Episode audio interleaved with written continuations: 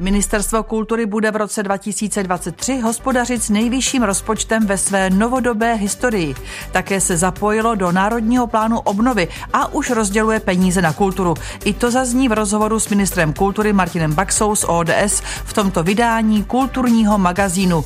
Ale jsou připravená i jiná témata. Od tohoto týdne známe i filmy, které jsou nominovány na ceny české filmové kritiky. Filmem roku se podle kritiků může stát drama Arve Marvét, film Banger nebo hudební snímek Il Boemo. U poslechu prvního vydání Kultury Plus tohoto roku 2023 vás vítá Michaela Vetešková. Dobrý den. Kultura Plus.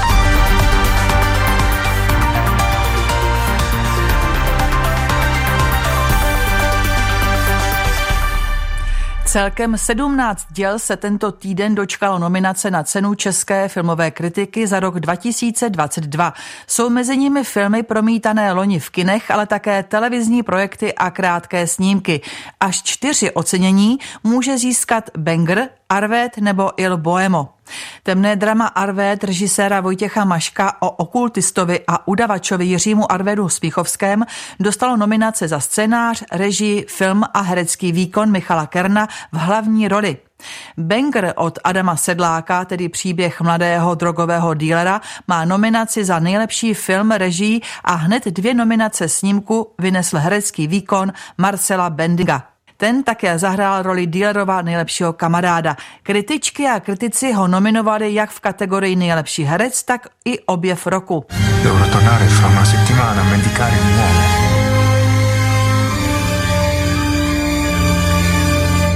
Bože, dej, ať dosáhnu svého cíle. O cenu pro nejlepší film bude usilovat také Il Boemo o Josefu Myslivečkovi. Nominaci má i za režii Petra Václava, herecký výkon Vojtěcha Dika a také za hudbu. V Tuzemsku loni v kinech bylo celkem 26 českých dokumentárních filmů. I o těch porodci hlasovali a tyto hlasující nejvíc zaujala třeba zkouška umění, tedy film o přijímacích zkouškách na Akademii výtvarných umění v Praze. Vyjadřovat svou povahu co je komu po vás, jako jo? Bude svět lepší, když, když budete malovat? Za filmem Zkouška umění stojí Adéla Komrzí a Tomáš Bojar. Právě jeho dokument s názvem Good Old Czechs o českých letcích RAF dostal druhou nominaci a trojici doplňuje vítězný snímek loňského festivalu dokumentárních filmů Jihlava, Kaprkot, Lucie Králové. Kaprkot a už dříve zmiňované filmy v kinech najdete. Film Děti na Gána ještě ne, ale mluvit o něm už můžeme. Letos, konkrétně ve středu 22. února, si připomeneme výročí 25 let od vítězství českého hokejového týmu na zimních olympijských hrách v japonském Nagánu. Turnajem, ve kterém naše reprezentace nastoupila ve finále proti Rusku, žil tehdy celý národ. Hokejovou mánii na konci 90. let teď připomíná už zmiňovaný animovaný film Děti na Gána. A jak se dál dozvíte z reportáže Jana Dlouhého, do kin půjde na konci února. Otevíráme zlatou bránu olympijského turnaje! Jsme olympijští vítězové! Mně bylo 10 let a vzpomínám na to tak, že třeba ta úvodní scéna ve filmu, kdy děti koukají na zápas s Kanadou, tak to jsem opravdu zažil. Režisér filmu Děti na Gana Dan Pánek vzpomíná na zimní olympijské hry v roce 1998. Do té doby jako hokej jako takový až zase tak zajímavý nebyl. V momentu, kdy jsme se na ně mohli koukat místo vyučování, tak mi to přišlo vlastně docela cool. Lednímu hokeji tehdy desetiletý Dan Pánek stejně jako další tisíce dětí v Česku propadl. Začal sbírat kartičky z hráči, sledovat zápasy NHL a jeho idolem se stal Dominik Hašek. Teď, o čtvrtstoletí později, chce režisér hokejové legendy uctít svým filmem. Takhle dáváš pozor? Titulní postavou snímku Děti Nagana je chlapec Dominik, který s kamarády založí hokejbalový tým. Roli stvárnil Tom Brenton. Já jsem jako na sestři zápasu jako z Nagana, na to jsem koukal jako pořád, když jsem byl malý, protože jsem jako hrozně měl rád takový ty starý zápasy. Říká teprve 12-letý herec, který se hokeji ve skutečnosti závodně věnuje. Ve filmu se jako trenér jeho týmu představí Hinek Čermák. Nejdůležitější pravidlo, který chci, abyste si odtud dneska odnesli, zní, nikdo není víc než tým. A matku hlavního dětského hrdiny si zahrála Klára Isová. Já jsem v té době studovala na konzervatoři, už jsem vlastně měla za sebou indiánský léto nejasnou zprávu. Vzpomíná herečka na konec 90. let a dodává, že film Děti Nagana není jen o sportu. Dotýká se také složitých mezilidských vztahů v rodině. Ukazuje to i právě to, že ty rodiny nejsou vždycky úplně harmonický a že ty děti prožívají i svoje smutky, traumata, nějaký nevyřčený věci. Film Děti Nagana půjde do kin 22. února, tedy 25 let na den přesně od slavného hokejového vítězství na zimních olympijských hrách. A od českých snímků teď k zahraničním titulům. 16 dní, tři čtvrtě milionů diváků. Takový je výsledek návštěvnosti krátce po uvedení pokračování sci-fi Avatar do českých kin. Rekordní čísla nazbíral snímek Jamesa Camerona už na konci listopadu. Kinaři se tak i díky tomuto filmovému hitu zase o kousek přiblížili návštěvnosti před pandemí. I toto je vzkaz od Martina Hrnčíře, který téma návštěvnosti kin zpracovával. Nemůžeme si vaši válku zatáhnout sem. Jsou vysocí, okatí a mají světle modrou kůži. Obyvatelé planety Pandora přilákali do českých kin přes 770 tisíc diváků. Úspěch pokračování filmu Avatar očekávali i kinaři, včetně ředitele sítě Multikin Sinestar Jana Bradáče. Náš práh spokojenosti u Avatara se začínal někde u půl milionu diváků, že jsme chtěli udělat půl milionu lidí do konce roku. No a my jsme jich udělali o více než čtvrt milionu ještě víc což je číslo, které zvládl vygenerovat za v podstatě 16 dní svého distribučního života. Je to taková rychlost, že něco takového v takové akceleraci jsem za téměř tři dekády své profese, co tohle dělám, tak jsem tohle nezažil. Celková návštěvnost v minulém roce ale už tak vysoká nebyla. Cestu do kina si našli po pandemii hlavně rodiny s dětmi. Prostě tohleto rodinné publikum a dětské publikum. Druhou skupinou jsou diváci takových těch eventových velkých spektáklů, filmových událostí, které bych vyzdvihl asi tři nejzásadnější. To je třeba čerstvě Avatar, taky Top Gun, který loni úžasně královal českými kiny po celé léto až do podzimu, anebo třeba i Jan Žižka. Potom jsou tam třetí skupinou diváci, kteří vyhledávají vyhledávají české komedie všemožného druhu, ať už je to Vyšehrad nebo další internetové fenomény, které se povedlo nějak konvertovat do kina, anebo české romantické filmy a romantické komedie. Žádné jiné skupiny diváků se ve větším počtu v kinech v podstatě nevyskytují. Nejoblíbenějším filmem minulého roku je Top Gun Maverick. Pokračování akční klasiky z 80. let vidělo podle dat Unie filmových distributorů přes 800 tisíc lidí. Ráno, piloti. Mluví k vám váš kapitán. Do desítky nejsledovanějších snímků se podle Jana Bradáče dostali jen tři české tituly. Komedie Vyšehrad film, drama Jan Žižka a pohádka Tajemství staré bambitky 2. Je to určitě málo, protože si myslím, že český film si dlouhodobě držel vyšší počet zástupců v první desítce nejnavštěvovanějších filmů minimálně za posledních tři až pět let. I ten podíl českých filmů si myslím, že v letošním roce o trochu poklesne oproti minulým rokům, i když je pravda, že v těch covidových letech tak zase jeho podíl byl výrazně vyšší dán tím, že americká nabídka byla buď pozastavena nebo značně omezena. Diváky lákali v minulých letech hlavně velké tituly, na které přišli třeba i opakovaně, říká ředitel pražského kina Aero Jiří Flígl. V těch jako rekordních letech, tak vždycky vlastně tam byl nějaký velký kasovní tahák, který vlastně vyburcoval publikum, burcoval lidi, kteří do kin chodí třeba tak jako jednou, dvakrát do roka a třeba případně i aby chodili opakovaně. Takovým jako úplně největší nejlepším příkladem za poslední roky tak byla Bohemian Rhapsody. To je něco, co zmiňují kinaři na celém světě,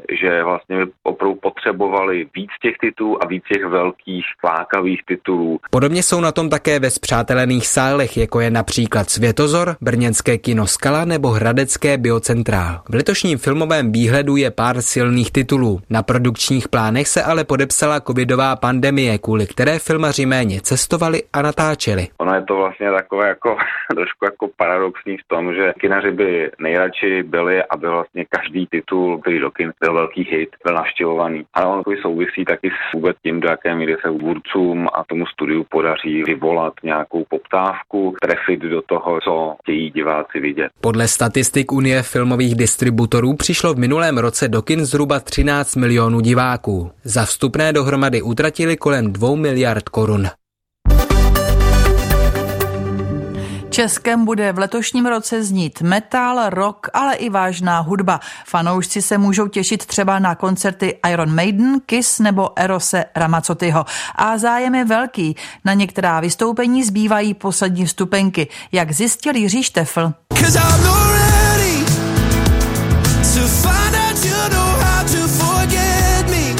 Překonává hudební rekordy a přepisuje historii toho, co je v hudební branži možné. Například v situaci, kdy vyprodal 100 000 stupenek během 10 minut ještě před vydáním debitového alba.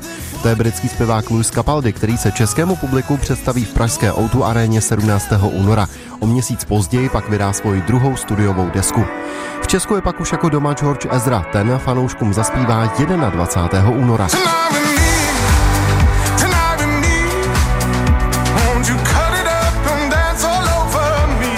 Dobít největší halu v Česku se letos pokusí další tuzemští interpreti. Zlatá slavice Eva Farná tam oslaví 30. narozeniny a kapela Jelen zase 10 let na hudební scéně. Zůstaň ještě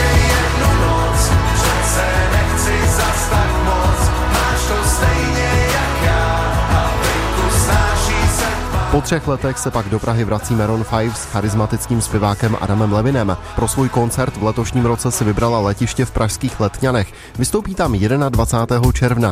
O necelé dva měsíce později přiláká na stejné místo 10 000 fanoušků i pětinásobný držitel hudební ceny Grammy, kanadský R&B zpěvák Weekend. Take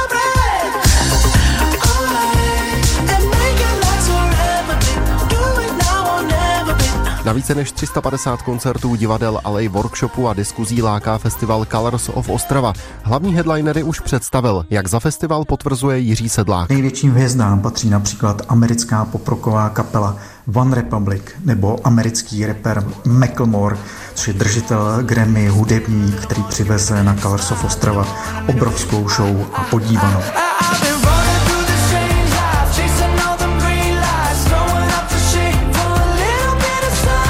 Organizátoři festivalu také hlásí velký zájem o vstupenky v předprodejích. Vysvětlují si to nejen zvučnými jmény zahraničních interpretů, ale taky jistější letní festivalovou sezónou, kterou v minulých letech narušila pandemie. Na Královéhradeckém Rock for People v červnu si fanoušci poslechnou anglickou kapelu Muse a na pražském festivalu Metronom pak například Rockery Editors nebo multižánrovou formaci Rockway. Ještě jedna zajímavost. Brněnské divadlo Husa na provázku vstoupilo do roku 2023 s nově ustaveným amatérským souborem pro seniory. Studio 60 Plus navazuje volně na odkaz studia Doom, které v roce 1991 založila Eva Tálská jako amatérské divadlo a alternativní divadelní školu pro dospívající. Věkové zacílení se ale teď přesouvá na seniory, kteří jsou podle divadelníků dlouhodobě opomíjenou skupinou. Cílem studia je nabídnout seniorům možnost vzdělávat se v oblasti divadelní teorie i praxe, pravidelně se scházet, svobodně tvořit a zúročit své dříve nabité pracovní i životní zkušenosti novými, nečekanými způsoby. To už citujeme vedoucí studia a divadelní lektorku Marii Klemencovou. Ministerstvo kultury začalo vyplácet peníze z takzvaného Národního plánu obnovy. Aktuálně z něj rozdělilo přes 200 milionů korun. Uzavřené jsou zatím čtyři výzvy, dalších pět v současné době rezort hodnotí. Do roku 2025 může kulturní a kreativní prostor z tohoto plánu získat až 5,5 miliardy korun. I to zazní v dalších minutách tohoto magazínu, kdy budeme mluvit s ministrem kultury Martinem Baxou z ODS. Toho jsme navštívili v sídle resortu kultury v Nosticově paláci na Malé straně. Posloucháte týdeník Kultura Plus. Aktuality ze světa filmu, divadla nebo výtvarného umění. Najdete ho také na webu plus.rozhlas.cz, v aplikaci Můj rozhlas a v dalších podcastových aplikacích. Národní plán obnovy nabízí výzvy a mohou se o ně ucházet i obce a kraje například.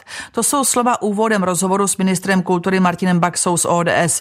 Nejdříve jsme se ho ale ptali na nejdůležitější úkoly pro rok 2023. První věc je ta, že se nám podařilo zajistit na eh, rok 2023, bych řekl, eh, velice dobrý rozpočet. Máme eh, nejvyšší rozpočet, který kdy ministerstvo kultury mělo. Čím to?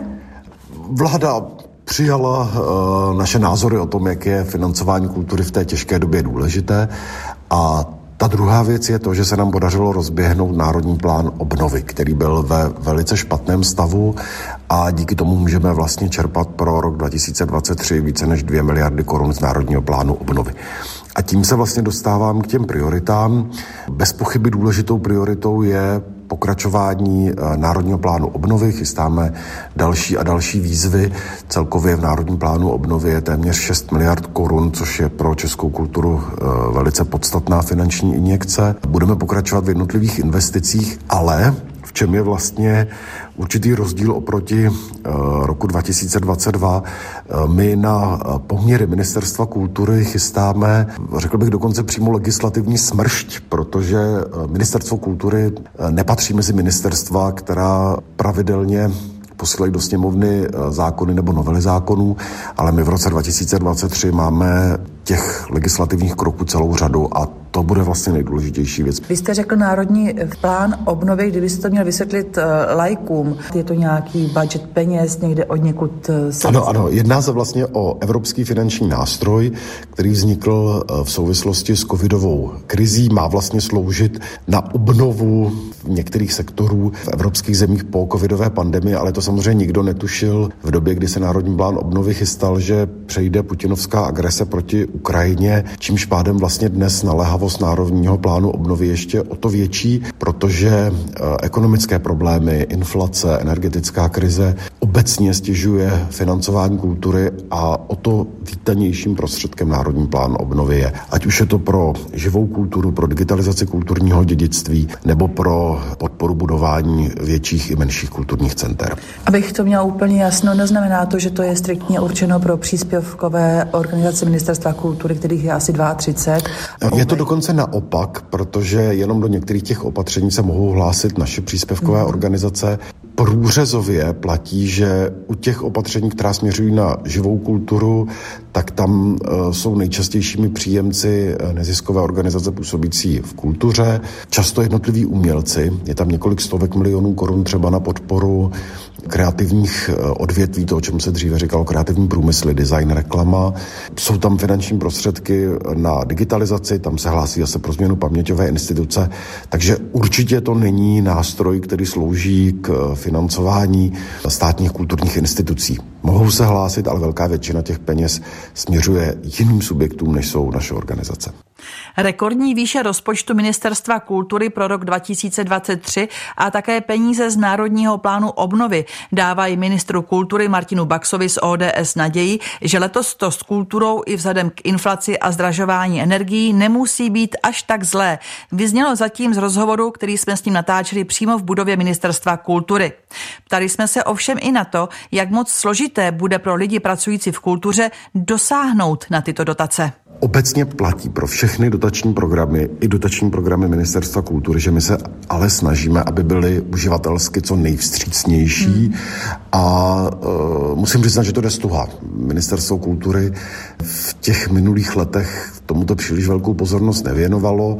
Já jsem ale rád, že jedno z těch opatření Národního plánu obnovy směřuje tentokrát dovnitř úřadu. Je to zhruba 100 milionů korun na kompletní digitalizaci našich dotačních agent, ale jsou to vlastně peníze, které jsou vynaložené pro všechny ty, kteří eh, si budou eh, od Ministerstva kultury někdy nějaké dotace žádat.